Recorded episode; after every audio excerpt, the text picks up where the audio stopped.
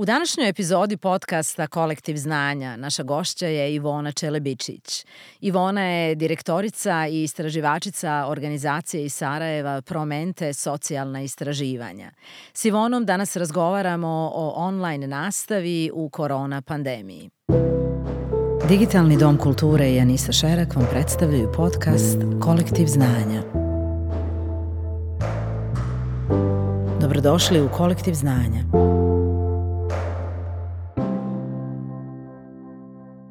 Dobar vam dan i dobrodošli u još jednu petu po redu epizodu našeg podcasta Kolektiv znanja. Danas govorimo o vrlo zanimljivoj temi, o vrlo kurentnoj temi koja se tiče obrazovanja i online nastave u našoj zemlji. A sa mnom je danas jedna vrlo zanimljiva gošća, Ivona Čelebičić. Ona je istraživačica i direktorica Promente socijalne istraživanja, organizacije koja je napravila istraživanje Proljetos, je li tako, Ivona? Proljetos smo počeli, a završili smo ga u avgustu. Da. Dakle, to je istraživanje koje je počelo u aprilu, završilo se u maju ili u junu ove godine? Ono se završilo u nešto prije početka ove školske godine, tako da je finalizirano bilo u avgustu. Da. Kad tada je objavljeno. Ovo istraživanje, kako sam već rekla, je okupilo nekih broj od više od 10.000 učenika i roditelja u Bosni i Hercegovini i u Federaciji Bosne i Hercegovine i u Republici Srpskoj. Pa daj nam molim te par osnovnih podataka koji se tiču samog istraživanja i na koncu možeš nam predstaviti kratko i Promente. Hvala, Anisa. Ovako, ja bih otpočela sa u stvari razlozima zbog čega smo mi ušli uopće u ovo. Prije svega rekla bih da Promente bavimo se 17 godina istraživanjima, evaluacijama, 80% nekih naših programa i projekata vezani su za obrazovanje, jer je neiscrpna tema, naravno ne samo kod nas, nego i u svijetu, s tim što ono što je nas ponukalo da napravimo ovo istraživanje, radili smo ga u suradnji sa našim partnerima Step by Stepom, također iz Sarajeva, a podržao nas je fond Otvoreno društvo. Kada smo krenuli u ovo, u stvari smo mislili da vidimo šta kažu to djeca i roditelji, da vidimo koji su to efekti u stvari i faktori koji utiču na online nastavu. Pazite, mi se sada prvi put susrećemo sa nazvali smo je online nastava. Da, to je fenomen koji se prvi put pojavio u Bosni i Hercegovini i globalno na koncu, ali kod nas definitivno Na ovakav način da. Mislim, učenje na daljinu i online nastava postoje i oni se u nekim zemljama vrlo često i ima to cijela. Ja ne bih ulazila sad uopće u temu da napravimo sad da li ovo zaista online nastava ili samo učenja na daljinu, koji su alati korišteni, kako se to koristi, kako se koji od ovih pristupa primjenjuju. Ja bih se fokusirala na naše istraživanje procjene online nastave. Dakle, ovo je procjena, nikako ocjena, nego je procjena online nastave iz ugla učenika, roditelja i nastavnika. Vi ste u pravu, preko 10.000, 14.000 i jedan učesnik je bio u ovom istraživanju. Od toga najviše je bilo roditelja. Međutim, kad se čiste baze, oni koji se bave istraživanjem znaju da se taj broj onda nešto smanjuje, tako da smo dobili u konačnici više od 6.000 roditelja i više od 1.000 kako učenika, tako i nastavnika sa područja cijele Bosne i Hercegovine. Dakle, ono što bih ja rekla da je jako je važno da imate vi na umu, a i oni koji ovo budu sutra čitali ili slušali mene danas, jeste da ovo istraživanje ima svoje manjkavosti. Pazite, mi smo ga provodili kad smo bili u lockdownu. Prvi dio istraživanja. Da, znači, sve je moralo ići online. Sve isto tako je išlo online. Dakle, nismo mogli birati uzorak, nismo mogli čak napraviti reprezentativan uzorak. Uzorak je bio do koga je došlo. Znači, evo je prva manjkavost, nije moglo doći do sviju. Neću govoriti samo o ljudima koji imaju pristup internetu, a gdje je ono gdje nemaju uopće pristupa internetu. A ko su bile ciljne grupe za ovo istraživanje? To me naročito zanima, obzirom da sam vidjela, pročitavši to istraživanje, vidjela sam da je kanton Sarajevo i očekivano bio najviše zastupljen, potom Zeničko-Dobojski kanton, no interesantno je da Tuzlanski kanton nije bio u nekoj velikoj mjeri zastupljen, no evo, čisto me zanima kakva vam je biljna ciljna grupa i koji su kantoni u biti najbolje odgovorili na cijelo istraživanje? U ciljna grupa nam je bila svi roditelji, nastavnici i učenici u Bosni i Hercegovini.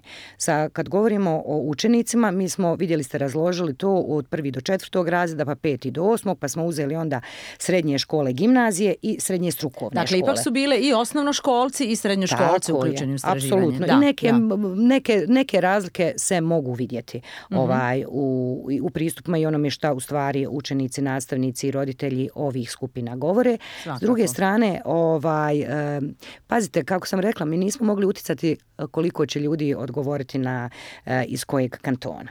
Oni su imali online upitnik. Oni su imali online upitnik. Online upitnik se šerovo putem SMS-a, putem Vibera, putem Facebooka, advertizovanje. Dakle, učinili smo sve što je bilo moguće. U kantonu Sarajevo bilo je, možda je to razlog, čak ja pripisujem i moje kolege tome, imali smo odličnu suradnju sa Vijećem roditelja kantona Sarajevo, koje je onda svim roditeljima koji su njihovi članovi proslijedio.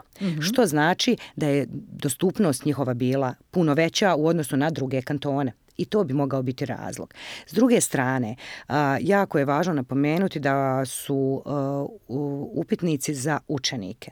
Mi imamo, znači, u ovoj kategoriji imamo učenike koji su malodobni, imamo učenike ispod 14 godina prema kodeksu o istraživanju sa djecom i o djeci. Jasno piše kako se mi trebamo postaviti. Dakle, ona djeca i oni učenici koji su bili u onoj dobi kada roditelji moraju dati saglasnost, da li to pismena ili je to samo da proslijede djeci, to su radili roditelji.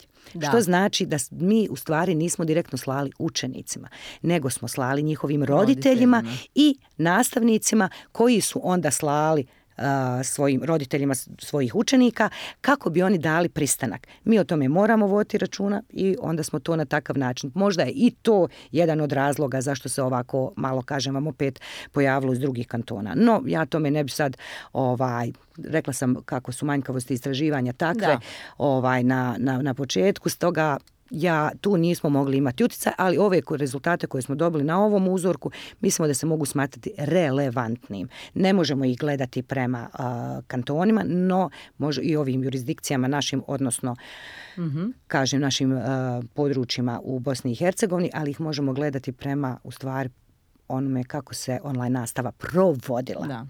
Vrlo je interesantan podatak, odnosno interesantna situacija u kojoj smo se nenadano našli na proljeću ove godine, a to je da su djeca bila primorana na socijalnu izolaciju, obzirom da je lockdown trajao gotovo 2 mjeseca, da nisu mogli ići niti u škole, niti većina njihovih roditelja nije moglo čak ni raditi. Bili su primorani ostati u svojim kućama da bi zaštitili svoje zdravlje.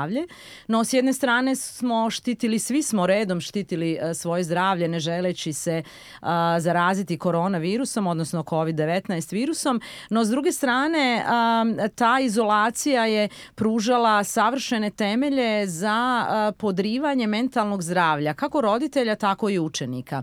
Zanima me kako su djeca uopće bila spremna odgovoriti na taj jedan novi koncept obrazovanja, školovanja sa online nastavom koja se odvijala na različitim platformama, različite načine, o tome ćemo kasnije govoriti. No evo, zanima me kako su u vašim istraživanjima, kakvi su odgovori roditelja i pretpostavljam učenika vezani za adaptaciju na taj novi način obrazovanja? Pa ovako, prvo, prije svega posmatramo ne samo naše ispitanike u ovom slučaju, učenike, nastavnike i roditelje, niko nije bio spreman na ovo što se nama desilo, odnosno cijelom svijetu što se desilo, tako da je ovo sve na startu bila jedna improviza da dobijemo, da se ne zaustavi život u principu. Da. Tako da, naravno, na šta se trebalo prvo fokusirati jeste na zaštitu zdravlja. Jasno. I to je bilo neophodno da se napravi, prosto da se i svi kontakte, napraviti izolaciju, da. Tako da je jedan od koraka bio da se preko noći zatvore škole i krenemo na jedan drugi način poučavanja. Da. Ono kako su se nastavnici snašli, ja moram reći da je to u ovom slučaju, prema ovom našem istraživanju, izvanredno.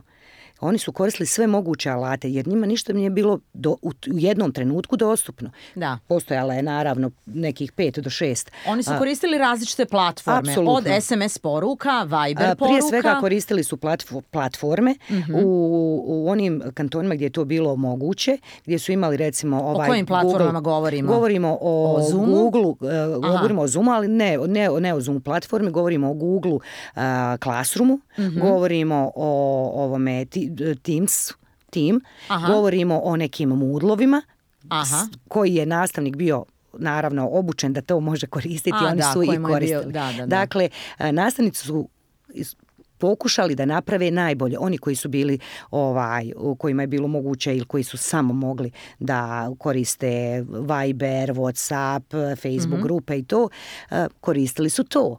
Dakle, ali i postojalo je još jedno što je isto interesantno, najviše u Republici Srpskoj, ali onda nešto malo i u kantonu Sarajevu, u Tuzlanskom kantonu i Unsko-Sanskom, TV poučavanje. Znači, škola. Bilo je TV škola. Da. Tako je. Sad i tu smo imali razliku, izvinite, Anisa, i tu smo imali razliku. Tu smo imali TV školu bez da ikakve interakcije sa nastavnicima i TV školu gdje su djeca imala mogućnost da ipak komuniciraju na neki od ovih koji sam ranije napomenula načina sa nastavnicima. Upravo me to zanima, htjela sam ti postaviti to pitanje, obzirom da dosta ljudi koji nas slušaju ili koji će nas slušati uopće nije svjesno niti zna kako je izgledalo to školovanje, online školovanje, bez obzira da li govorimo o TV školi ili govorimo o nekim drugim online platformama, Zoomu ili već Google Maps, Google Classroom, ili govorili o SMS ili Viber porukama. Zanima me kako je uopće ta nastava funkcionirala. Evo, da nam ukratko to objasniš. Evo, na platformi, recimo ako su bile platforme u pitanju, tada je bila zadat raspored, kao raspored u školi. Kao raspored časova, da. Kao raspored u školi. Aha. Morali su se djeca javljati u određenim... Djeca se uđu u platformu i onda operiraju na platformi. Znači, tamo su postavljeni... Zajedno s nastavnicima, je li tako? Tako je, oni su postavljeni su sadržaj, učenici preuzimaju sadržaj i rade na sadržaju, ako su to zadaci, ostavljaju zadatke tu. Dakle, nije bilo potrebe za uslikavanjem zadatka kad nastavnica pošalje Viberom, recimo zadatak, nije bilo potrebe kasnije da ga učenici uzimaju i ispunjavaju zadatak i onda ga opet slikaju, šalju nastavnici. Mislim, mi moramo uzeti u obzir šta je to i za nastavnike značilo. Ja moram reći da je uzimajući u obzir sad jedan vrlo važan segment, a to je online nastava nije bila dostupna svima. Da. To je prva stvar na koju mi od nekih 5 oblasti koje smo u našem istraživanju onako gdje smo stavili 5 oblasti kad smo vidjeli kakve smo rezultate, kakve dobijamo, stavili smo fokus na tih 5 oblasti, a to je prvi i veoma važan, to je pristup. Da, to je, vidjela sam i u istraživanju, jedan od velikih problema bio s kojima ste se suočavali, to je jedan od zaključaka kako da se na tome mora raditi. Kako je nama bio problem da uzmemo podatke i da prikupimo podatke kako u stvari online nastava izgleda iz očiju ove 3 naše ciljne grupe, tako je bilo njima teško da prisustvuju nastavi. Pročitala sam, ja se izvinjam Ivona, samo ću se nastaviti kratko na to što si rekla. Upravo sam pročitala jedan komentar jednog roditelja, jedne roditeljice, jedne majke koja je istovremeno i nastavnica, koja je rekla da nije bila svjesna u koliko siromašnom društvu mi živimo, jer je tek tada tokom online nastave shvatila koliko djece, niti roditelja, nije u mogućnosti osnovne elemente koji su vezani za online nastavu svojoj djeci obezbijediti, misleći na mobitel, odnosno na mobilni internet, jer djeca možda imaju mobitele, ali oni nemaju internet koji je bio potreban da bi se pristupilo online nastavi. Do drugih nekih platformi. To mi je onako zaparalo uši jer evo, upravo su nastavnici dakle bili svjesni s kakvim problemima se i njihova publika, u ovom slučaju njihovi učenici, susreću. Sigurno su bili, bar u svom razredu. Da. Sad ne mogu govoriti da li je na tom, ali znam, ovo nalazi istraživanja pokazuju, da nama više od polovine djece nema sopstveni računar, a mi želimo da oni idu u redovnu online nastavu.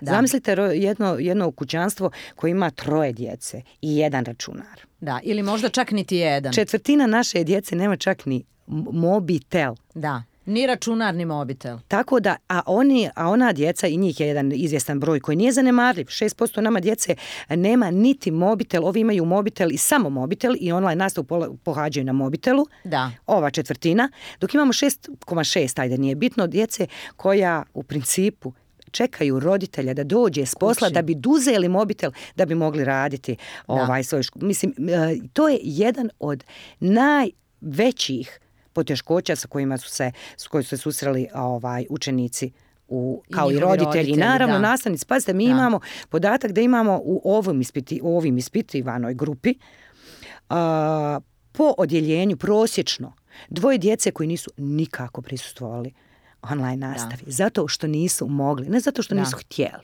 Jasno, nisu mogli. Razumljivo. Razloga je više. Što je sa onim udaljenim krajevima, planinskim krajevima gdje nemate dobru ni internet konekciju, gdje nemate čak skoro možda ni televizora u kućanstvima, a kamoli da imate mobitele ili bilo kakve druge gadžete. Tako je, skoro 50% djece nema nema pristup internetu. Da. Mislim, ima, ali je slab. To je 50% djece je reklo da ima poteškoće u internet konekcija slaba. I kako to onda napraviti da djeca mogu... To sam vidjela i u jednom komentaru jedne majke da je rekla da je to veliki namet bio i na njihov ekonomski dio kućanstva, na njihov budžet, jer su oni morali platiti, odnosno ili doplatiti mobilni internet za telefon ili da bi djeca mogla pratiti online nastavu. Dakle, generalno je to bilo vrlo, vrlo zahtjevno i financijski i logistički.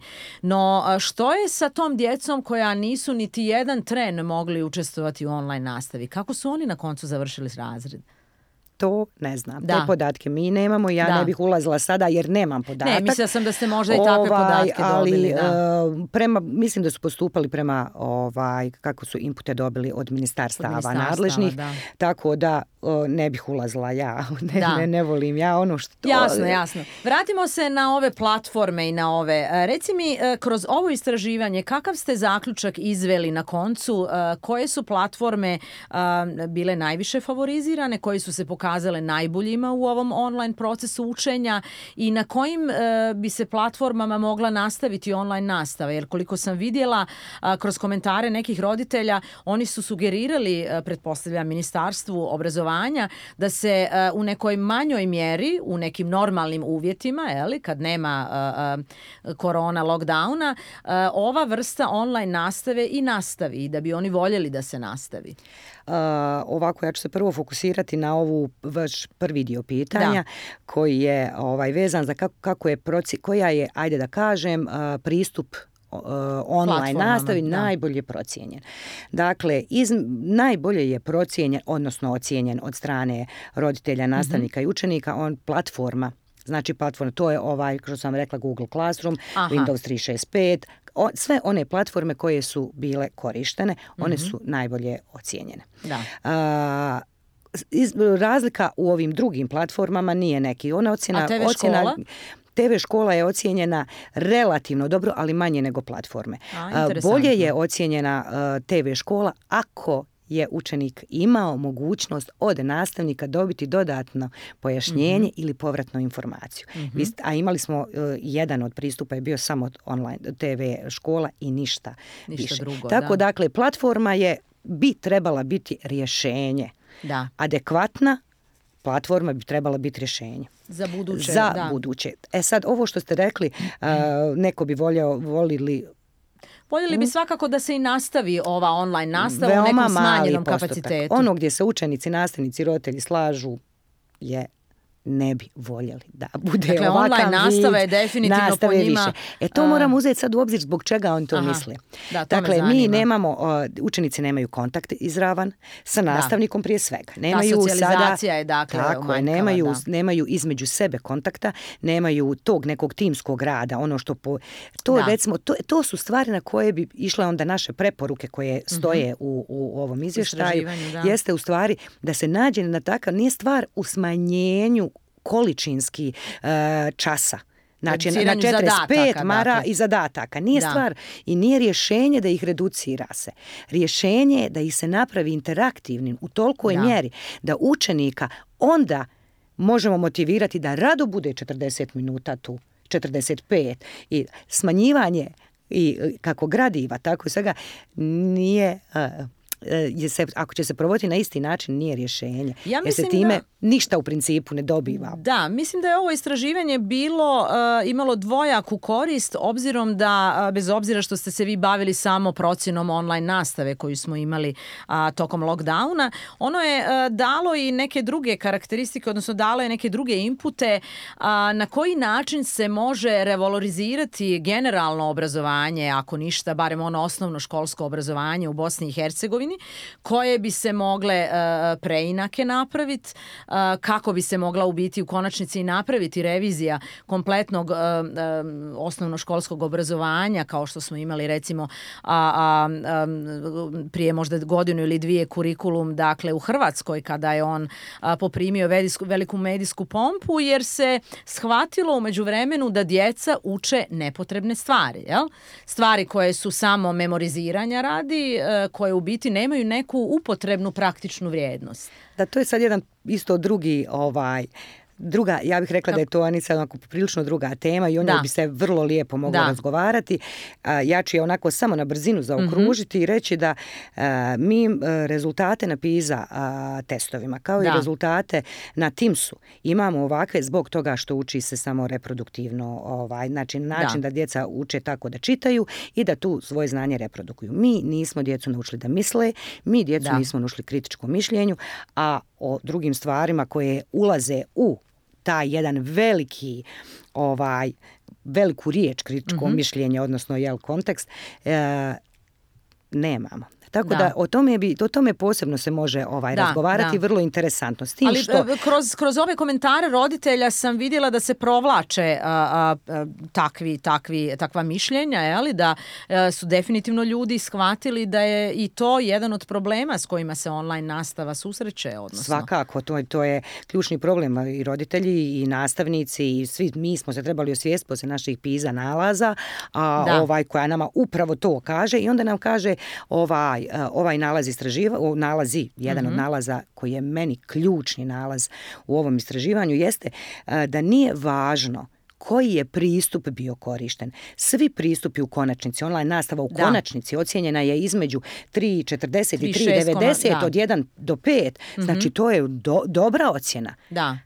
Najvažniji efekat i najvažniji, faktor je nastavnik. Interakcija nastavnik-učenik. Apsolutno. Da. To je ono što je oni učenici i oni roditelji koji su imali osjećaj da ih nastavnik podržava, da ih nastavnik daje povratnu informaciju. Oni koji su imali osjećaj da ih hrabre. Ti su roditelji, ti su nastavnici, ti su učenici najzadovoljniji. Da, čak sam pročitala komentar jedne majke koja je rekla da je njeno dijete postalo puno odgovornije i da je postalo puno discipliniranije u obavljanju svojih zadataka upravo zbog toga što je imalo jasne direktive, ajmo to tako reći, od svog nastavnika i da je ona u biti vrlo zadovoljna načinom na koji se obavljala online nastava. To je bio jedan od komentara koji mi je onako upao u oči, jel? To je fakat zbog ovih rezultata koje ću sada reći, to je da su... djeca koja su podržana od strane nastavnika, učenici i roditelji kažu da im je u ovom istraživanju, rezultat kaže da im je da su 90% i jednih i drugih kažu da su dobili podršku od nastavnika. To nije To je jako dobar znak u stvari da se može podržavati dalje suradnja porodice i škole. Ono što nama uvijek nekako malo škripi svo vrijeme. Ali ono što je važno, ovo što ste rekli, u stvari roditelji i učenici smatraju da su oni naučili što su trebali naučiti, da nisu u zaostatku sa nekim učenjem ili da nisu naučili ono što su trebali. To se slaže preko 70% i roditelja i učenika. No mi imamo zabrinute nastavnike koji se samo niti 20% s tim slažu. Oni su mislili da ovakav vid nastave možda neće donijeti dobre rezultate kod učenika. Što u stvari u principu nije tačno i ne možemo to tvrditi zato što mi ne znamo kako bi se kakve bi rezultate učenici postizali da su u ovom kontekstu umjesto u online nastavi bili u razredu i imali offline nastavu. Da. S obzirom da nemamo tu usporedbu, ne možemo reći, ali evo kažem za roditelje i učenike da su zadovoljni. Što se po vama nakon ovog istraživanja koje ste napravili, koje je čini mi se vrlo, vrlo kvalitetno urađeno i daje jako puno inputa kako i kuda dalje na koncu konaca, što ste izvukli kao glavni zaključak? Vidjela sam kroz nekoliko komentara roditelja da se to provlači, da su nastavnici bili najviše izloženi pritisku, makar se ne može zanemariti pritisak ni roditelja koji su morali raditi sa svojom djecom, a na koncu ni učenika koji su bili u potpuno jednoj nezavidnoj situaciji. Dakle, čini se da su definitivno nastavnici bili najviše izloženi pritisku online nastave. Jesam li u pravu? Ovo istraživanje pokazuje da. Oni su se, dakle, kako sam i rekla, preko noći morali prebaciti, to je jednaka riječ, u jedan drugi način, drugo okruženje, poučavanja. I onda su se trudili da nađu bilo koji način. One inpute koji su dobili od nadležnih institucija su koristili u onoj mjeri u kojoj su to mogli. Vi ste vidjeli nalaz koliko nastavnika ima sopstveni računar.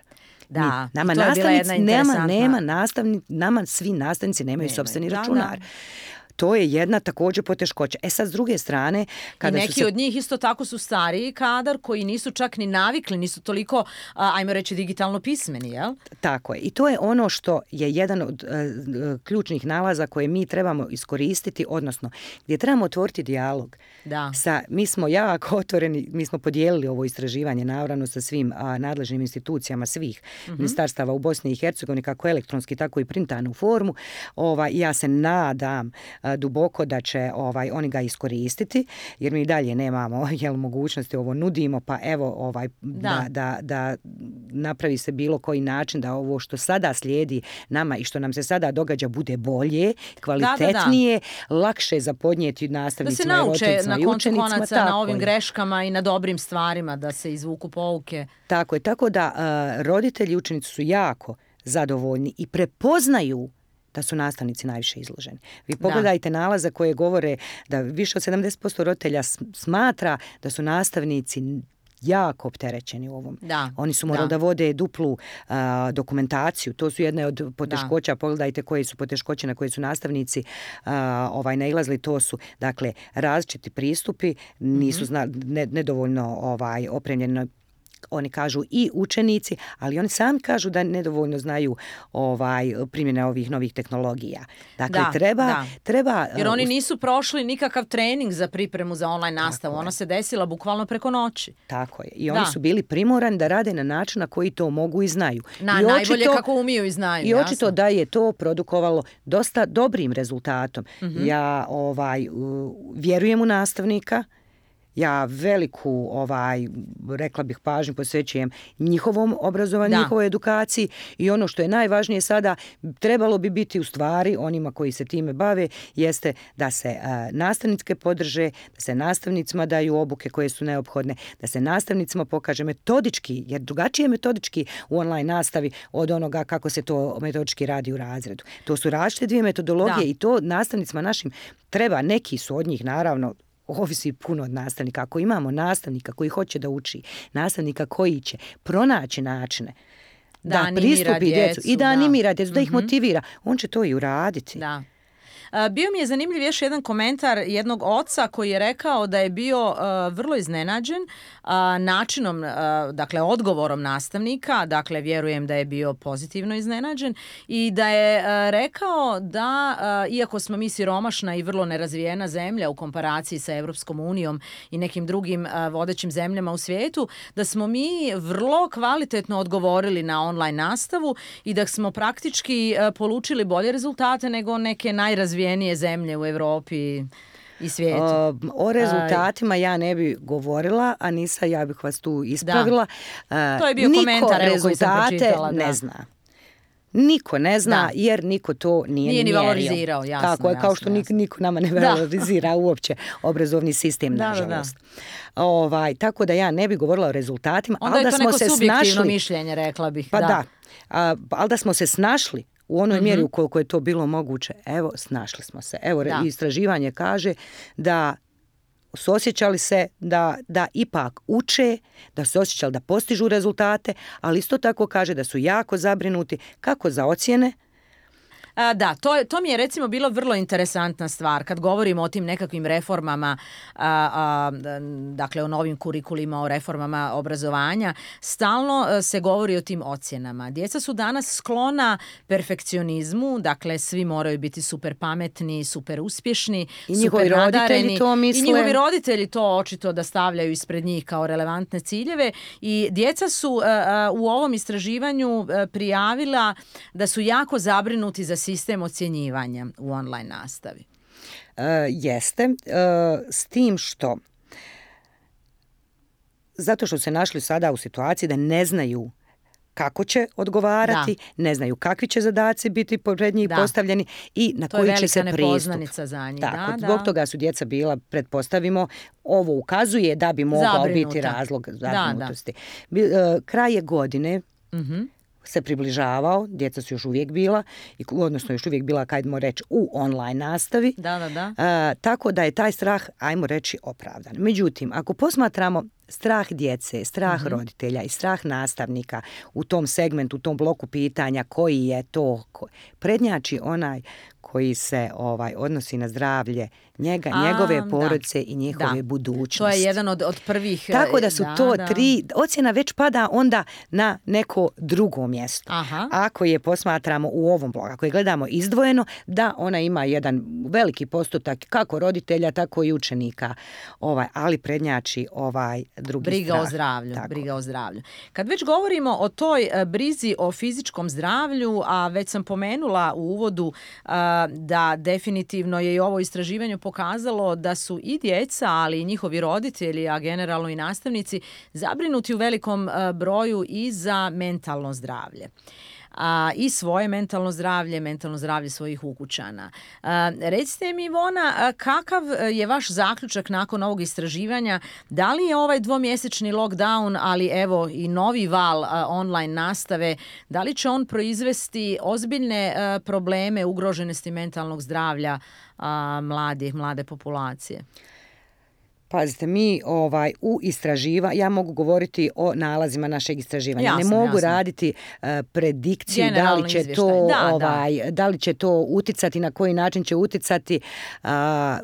Ono što moje osobno mišljenje da će uticati na sve nas. Svakako. I da utiče i da je uticalo i da će uticati još izvjesno vrijeme. Ono što je jako važno jeste da mi prema našim preporukama ovdje koje stoje i prema bojaznima koje imaju roditelji, nastavnici i djeca, da im se pruži podrška na način da imaju osjećaj da nešto stoji iza njih, da su tu uz njih kako roditelji, tako i nastavnici i škola kao institucija. Pogledajte sada podršku koju su dobili naši nastavnici tokom provedbe ovog sad novog za njih vida nastave.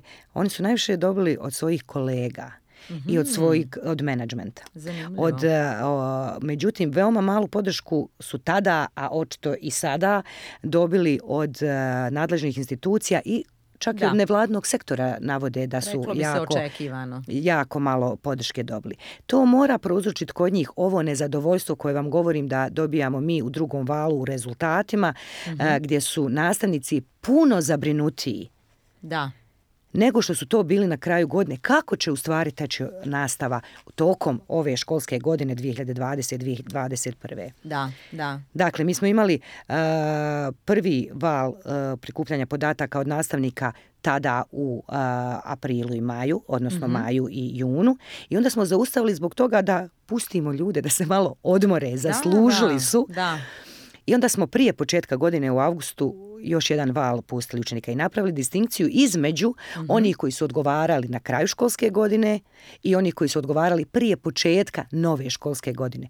Mnogo su više zabrinuti. Značajno više su zabrinuti. Znači, mi imamo tu neku statističku značajnost, jasno. Zbog toga kažem, značajno su zabrinuti. Jer su očito vidjeli kakve su probleme iskusili tokom proljetnog lockdowna, a brinući se za potencijalni lockdown koji je trenutno, ajmo reći, na snazi. Neizvjestan u tom trenutku kada oni kreću u svoje nove radne pobjede, ajmo ih nazvati. Da, bilo mi je isto tako zanimljivo pročitati u ovom izvještaju da su neki roditelji naveli online nastavu kao jako dobar koncept obrazovanja i edukacije svoje djece i da su, bez obzira na poteškoće koje su svi prijavili kroz cijeli proces školovanja, online školovanja, da su rekli da bi bilo dobro nastaviti na neki način u nekoj možda reduciranoj formi sa ovom online nastavom kako bi djeca stekla, ajmo reći to narodskim jezikom, digitalno znanje ili neko upotrebno znanje i na elektronskim medijima i na neki drugi način koje bi definitivno sutra u ovom našem online okruženju bilo dobro valorizirano, odnosno bilo poželjno. Vi znate da smo mi par posljednjih godina u našem školstvu imali sedmicu online nastave. Da, nisam bila svjesna toga. Djeca bi jednu sedmicu, tjedan išli u školu, odnosno ne išli u školu, nego iz kuće. Da, pratili je od kuće. To je trebala možda biti neka priprema. Nisam sigurna koliko je to zaista bila priprema učenicima za ovo što ih je dočekalo i nastavnicima za ovo što nas je dočekalo u martu mjesecu, ali da bi trebalo takvo nešto napraviti, mislim to je da bi bilo vrlo izvjesno za bilo koji sljedeći trenutak, bilo da je COVID ili bilo da je pao veliki snijeg pa djeca ne mogu otići, fizički otići do škole. Tako da nije nemoguće, vjerujem da je izvodljivo, samo se trebamo organizovati na pristojan način. Da. Kad već govorimo o nekim budućim koracima u razvoju te online nastave u nekoj bližoj budućnosti, vratimo se na ono što si već rekla, a vezano je za nove elemente, odnosno nove sadržaje, interaktivne sadržaje.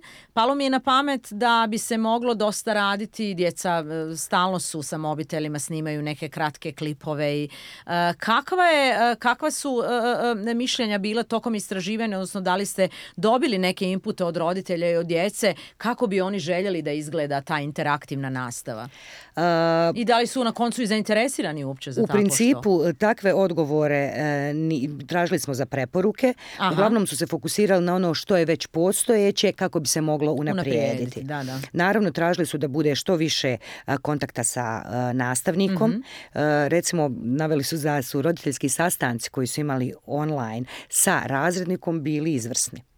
Sjajno. Recimo da to im je jako godilo. Mislim, ljudi su zatvoreni i onda kad se takva stvar... Da, to je bila isto jedna vrsta socijalizacije, je li? Apsolutno. A sa druge strane, kad govorimo o kratkim filmićima, YouTube, to je recimo u Hercegovačko-Neretvanskom kantonu. Oni su imali takvu mogućnost, odnosno nastavnici su snimali kratke filmove ili preporučavali, stavljali na YouTube, tako da je to učenicima bilo dostupno. To su nam opet ono nešto drugo šta su koristili osim ovih platformi koje sam vam govorila, pa Vibere, WhatsApp, to je bila još jedna od stvari kojima su... To su dodatni elementi bili, to je ono pod nešto drugo. S obzirom da je zateklo svi u to, zato je bilo mnoštvo načina na koji su u stvari sadržaj dolazili do učenika i odnosno kako se provodila online nastava. Ali zanimljiva je ta veza, djeca su s jedne strane u jednu ruku su bili jako zabrinuti kako će usvojiti znanje, kako će oni biti ocijenjeno, da li će oni završiti pozitivno razred onako kako su planirali, a s druge strane su mogli maštati o tim nekim interaktivnim sadržajima kako bi oni tu nastavu poboljšali, šta bi napravili. Dakle, taj me spoj isto malo zanima, da li je bilo takvih interakcija među djecom? Nažalost, učesnici istraživanja ne. Oni kao najveću poteškoću su navodili u stvari nekomunikacija između učenika. A, dakle, međusobna komunikacija. Tako, to je ono što im je najviše manjkalo. Tako, da. To je ono što im je najviše manjkalo. Oni su izrazili su veliko zadovoljstvo tim što imaju sada slobodu, što nisu, kako bih rekla, što su opušteniji. A, da. Sad tu opet možemo tražiti razloge. Mogu ići u školi ako u piđamu, ne moraju se čak ni obući. Onda bi mogli tu tražiti razloge onoga, dakle, to je u nastavi koja je offline, sad je zovemo offline da pravimo ovu razliku. Možda je to nešto što učenicima da stvara stres. Da. Ajmo vidjeti šta je to. I to bi se opet neko trebao pozabaviti, pa onda dati neku preporuku u stvari onima kada dođemo opet na promjenu paradigme našeg učenja offline. Koliko će ovo istraživanje, odnosno generalno sve ove informacije, inputi koji ste dobili iz ovog istraživanja, utjecati na prvo poboljšanje budućih ciklusa online nastave, a drugo koliko će ono utjecati na institucije koje si ti spomenula kao jedan od relativno dobre podrške koju su nastavnici imali, ali generalno mi se čini da institucije na osnovu ovog vašeg istraživanja mogu dobiti savršeno kvalitetne inpute kuda dalje sa reformom obrazovanja i na koji način je i kojom brzinom je li napraviti. Sad me pitate jedno jako interesantno pitanje.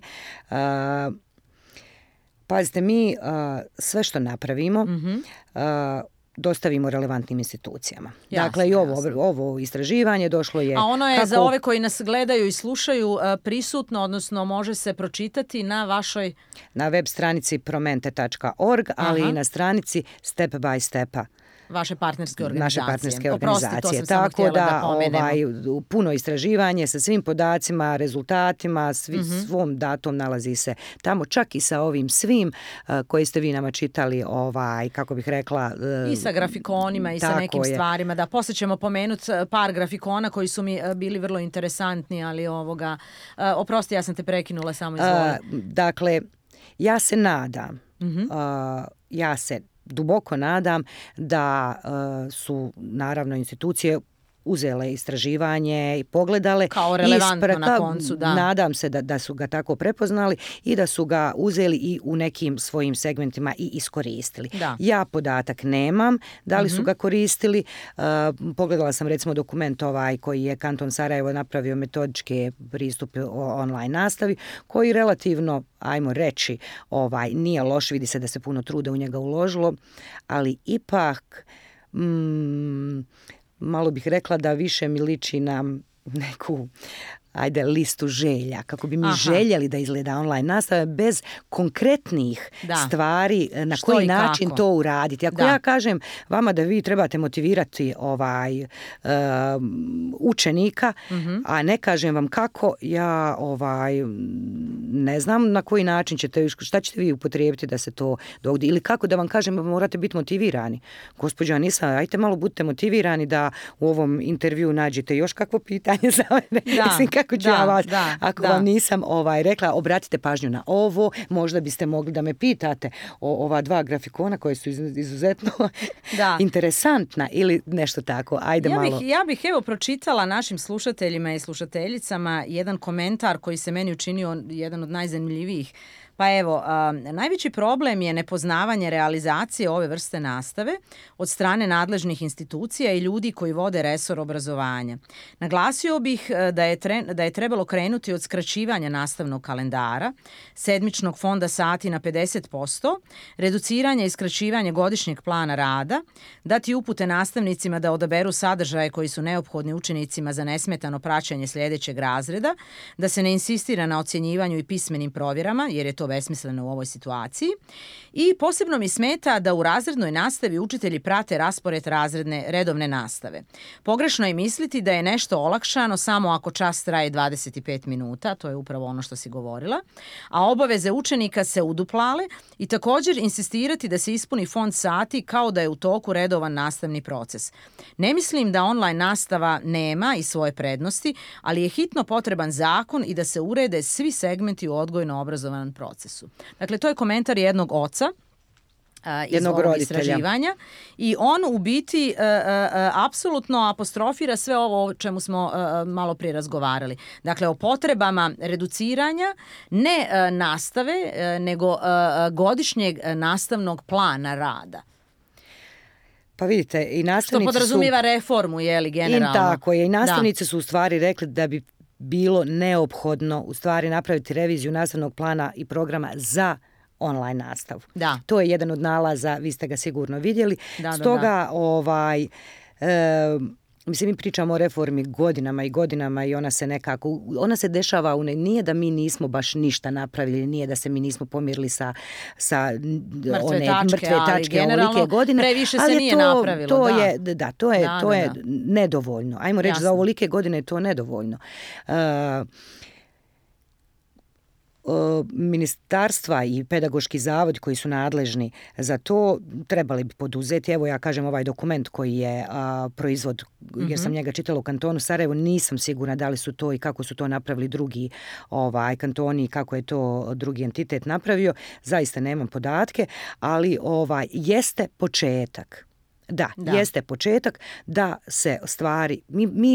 Mi prevashodno moramo napraviti jedan pregled stanja onih učenika koji nama ne mogu pohađati online nastavu ili imaju kakvi su resursi, šta je sa porodicama, šta je sa malim prostorom, recimo mali prostor gdje učenik nema prostor za učenje, dok se obavlja online nastava njemu mati kuha, otac mu nešto... Jasno, mnogi žive u malim stanovima i u neuslovnim.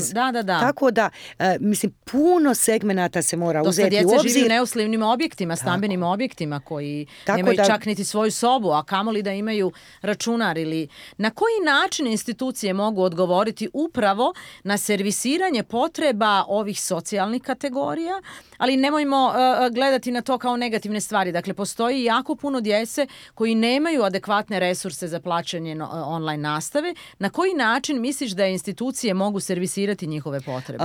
Prevashodno, znači, pregled stanja. To je prva stvar koja bi se trebala napraviti, a onda onim najugroženijim i onim koji nemaju i onima kojima treba posebno obrati pažnju na marginalizirane grupe i gdje su nam djeca sa poteškoćama.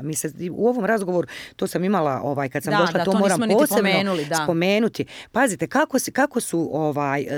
kako je bila online nastava za djecu sa posebnim potrebama? Ko je bio? Pazite, mi se možemo izorganizirati, kao država govorim izorganizirati. Imamo studente koji mogu biti podrška na taj način. Asistenti. Savršeni asistenti, onima kojima treba nije nemoguće. Puno traži truda. To je istina. Angažman je svakako nužan. Ali angažman je nužan. Dakle, s ovim jeste početak neki. Nije samo stvar u smjernicama za online nastavu. Mi ne možemo se zadržati i reći imamo smjernice i to je sve. Stvari u konceptu, dakle, da. Mi moramo... Mijenjanju paradigme. Tako je. Mijenjanju paradigme. I šta je to što mi moramo pružiti, pogledati potrebe nastavnika i reći, evo, nastavnik rekao da mu je to, to i to. Šta mi kao oni koji možemo pružiti podršku, šta im možemo pomoći? Dakle, krenuti od učenika i gledati kako roditelju dati također podršku. Pazite, i oni su sada nama oni su uvijek, vi u obrazovanju znate da je to zlatni trokut. Roditelj, nastavnik, učenik. Ali roditelji su u ovom korona lockdownu bili poprilično izloženi i frustracijama zbog načina na koji se odvijela online nastava, da li su njihova djeca mogli adekvatno to pratiti ili ne. I sem toga oni su uvijek imali frustraciju koju nose sa svog radnog mjesta. Dakle, oni su bili isto jako izloženi velikom pritisku. Mislim, to je definitivno neosporno. Zbog toga su bili sretni što su imali podršku, oni koji su imali podršku od nastavnika. Zbog toga su bili sretni da se mogu obratiti kad im treba pomoć. Zbog toga su bili sretni i ocijenili ovako nastavnike. Pazite, sad uzmimo one, a vidjeli ste postotke učenika koji nisu mogli sami obavljati zadatke, a nema oko da im pomaže. Roditelj nije bio u stanju, nije bio u mogućnosti, nije bio kući. Evo. To samo 3 stvari od niza poteškoća koji su se susreli učenici, ali i roditelj koji ne zna. Šta ću mi s roditeljem koji ne zna? Razumijete? Tako je trebalo, ja sad mislim da je to najlakše je, za neko može reći najlakše, da trebalo bi ovo, trebalo bi ono. Nego nije samo tako, nije samo smjernice dati, nego i načine na koji će to raditi. Nastavnik na koji će to raditi, učenik na koji će to raditi. Šta je obaveza učenika? Ne, ja sam se priključi tu i da, i šta ako ne mogu ući, i šta ako ne mogu, šta ako mi nema, mama ne zna. Evo da pomognite, neka vam roditelji pomognu, ne zna. Da li je nakon ovog prvog korona lockdowna i nakon ovog prvog vala online nastave, da li ti se čini, da li stičeš utisak da je ovaj drugi val online nastave lakši za provoditi, da li ide jednostavnije ili su se nagomilali problemi koji i dalje postoje, da se još uvijek nisu riješili? Mislim u organizaciji online nastave i sprovođenju. Ne mislim da su se problemi riješili. Ne mislim da je učenik koji nije imao računar dobio računar. Da, nažalost. Ti logistički problemi su ostali vjerovatno. Vjerovatno jesu.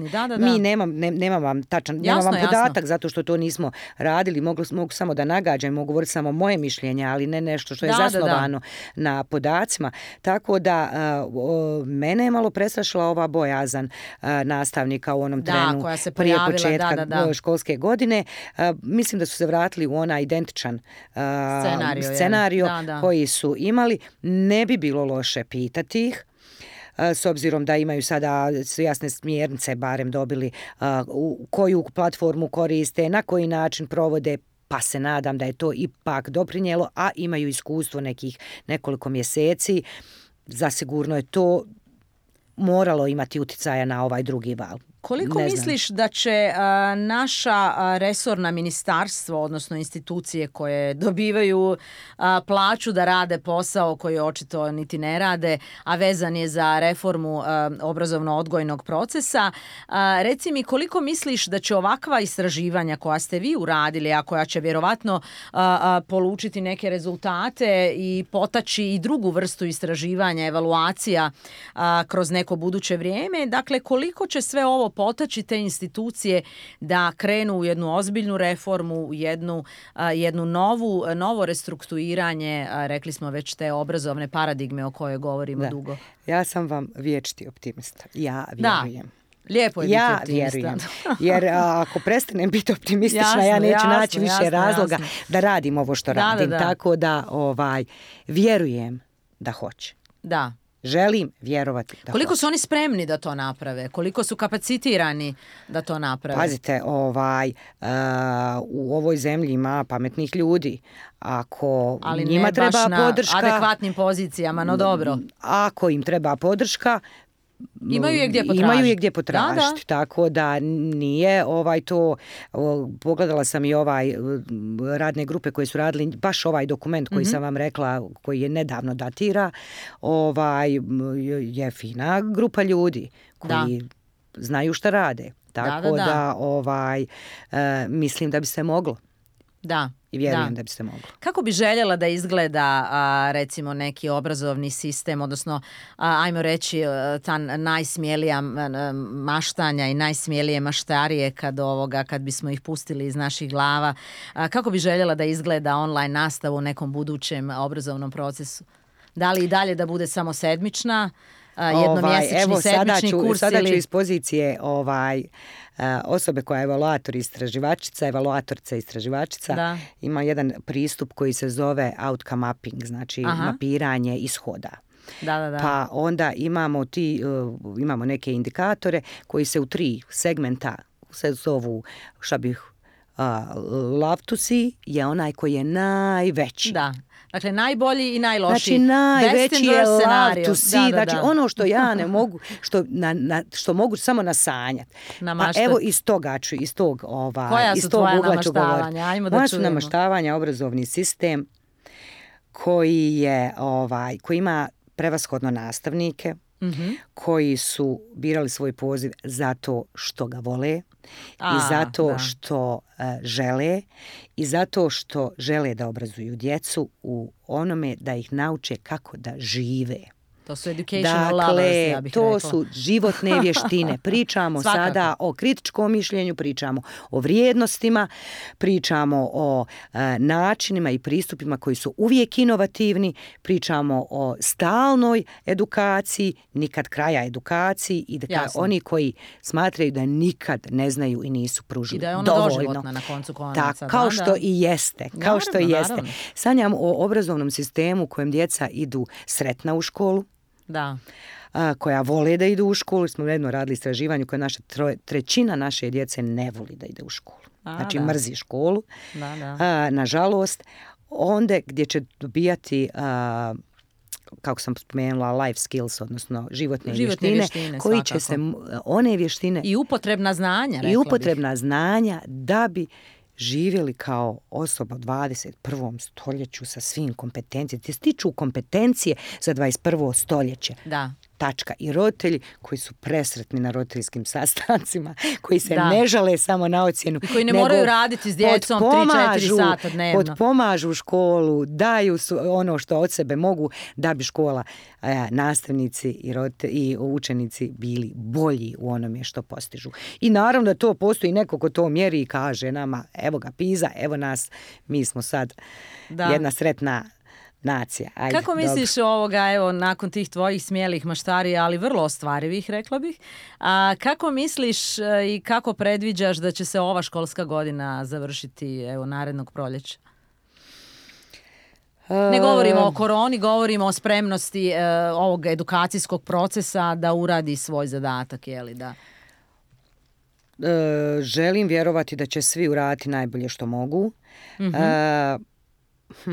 Hoće li ostaviti ovo traga na znanje, evo, mislim, ja sad malo uskačem u tvoj odgovor, da li hoće li ostaviti traga na znanju djece iz ovih generacija koja su sada u osnovnim školama, kao što je to recimo bilo tokom ratnih godina kad nije bilo? Sad ću ja biti bezobrazna, pa ću sad ću biti bezobrazna da zaobiđem odgovor, ali da ga ipak kažem, pa kažem ukoliko nastavnici zaista budu radili, dali sve najbolje od sebe kao što to bi i trebali da rade, a od njih sve ovisi. Iako roditelji budu spremni da budu zaista partneri sa nastavnicima i sa svojom djecom, neće tu biti na nekih velikih odstupanja od onoga. Kažem opet, to je moje mišljenje, to nipošto ne je mišljenje, rekla bih, moje organizacije ili moje partnerske organizacije koje smo radili ovo istraživanje. Stoga, da bi ja nešto ovako mogla reći i stajati iza svojih riječi, ja moram vidjeti moram prediktovati kako bi bilo da djeca nisu išla offline i da onda napravim neke usporedbe nekih segmenata. Recimo, možda ćemo razmišljati o tome da napravimo ponovo jedan val ovakvog istog istraživanja pa da usporedimo kako je to ušlo, uzeći u obzir šta se sve desilo. Kako izgledala, odnosno kakvi su rezultati online nastave nakon pola godine ili nakon godinu dana. Tako, jer mi sad imamo i kombinovanu nastavu. Mi moramo uzeti u obzir da imamo kombinovanu nastavu gdje djeca djelimično idu online. Na koji način to sada ima utjecaj, koji su tu faktori, da li je to sad djeci zbunjujuće ili je to zaista olakšanje i nastavniku i kako su se organizovali. Nije se svak isto organizovalo. Jasno. Jer imamo mi razrede, male razrede koji svi idu stalno. A imamo one koji se polove, pa je onda to dupli. Jednu sedmicu ovako, jednu onako. Pa onda djeca jednu sedmicu idu online. Različiti pristup. Ovo je sve u stvari, ja bih rekla da je ovo još uvijek da držimo glavu iznad vode. Otprilike svi. Da, slažem se s tobom. Ali nije nemoguće da će to izdobriti. I potrajati. Potrajat će sigurno. Možda će i u ciklusima nekim dolaziti, ne znamo. Ali sve u svemu vidjet ćemo. Da, na koncu ove naše današnje priče postavit ću ti jedno isto malo smjelo pitanje. Evo, želim čuti tvoj odgovor. Vjeruješ li u ovu djecu, barem u ove milenijalse koji imaju danas 8, 9, 12, 15 godina? Ja vam u djecu... Kad kažem vjeruješ li u njih, da li vjeruješ u njihovu snagu, njihovog znanja koje zaista ovu planetu mora izvesti iz ove kolotečine koje je zapala? Sad je to već mnogo fokusiranije pitanje. U snagu njihovog znanja. U snagu njihovog trenutnog znanja ne, ali u snagu njihovog mogućeg znanja. Spremnost da znanje izbildaju, je li? Tako. Evo, ja bih to tako nekako nazvala. Da. Ja isto tako vjerujem u ovu generaciju osnovnoškolaca i mislim da ne trebamo ih previše kuditi, nego zaista od njih trebamo štošta i naučiti. Djeca nikad nisu kriva. Da, da, slažem se s tobom. Mi tako, odrasli možemo mnogo štošta promijeniti, a zato i jesmo odrasli na koncu konaca. Postoji puno faktora zbog čega su djeca takva kakva jesu. Zašto dobra su djeca? I manje dobra. Da, evo, da. Hvala ti, Ivona, na ovom ugodnom razgovoru. Načeli smo dosta tema i otvorili smo dosta zanimljivih sadržaja koje bi mogli popratiti u budućnosti i svakako mislim da hoćemo, ali evo želim da ostanemo u ovom nekom dobrom tonu, jeli, da vjerujemo u ono što dolazi u ovu djecu koja nam ipak moraju doneti neko svjetlo. Apsolutno. Da, i neku radost i veselje i evo, hvala ti još jedanput što si izdvojila svoje vrijeme da budeš sa nama danas i da predstaviš ovo vrlo značajno istraživanje. Hvala vama na pozivu, na raspolaganju smo vam. Pogledajte još istraživanja i onoga što smo radili.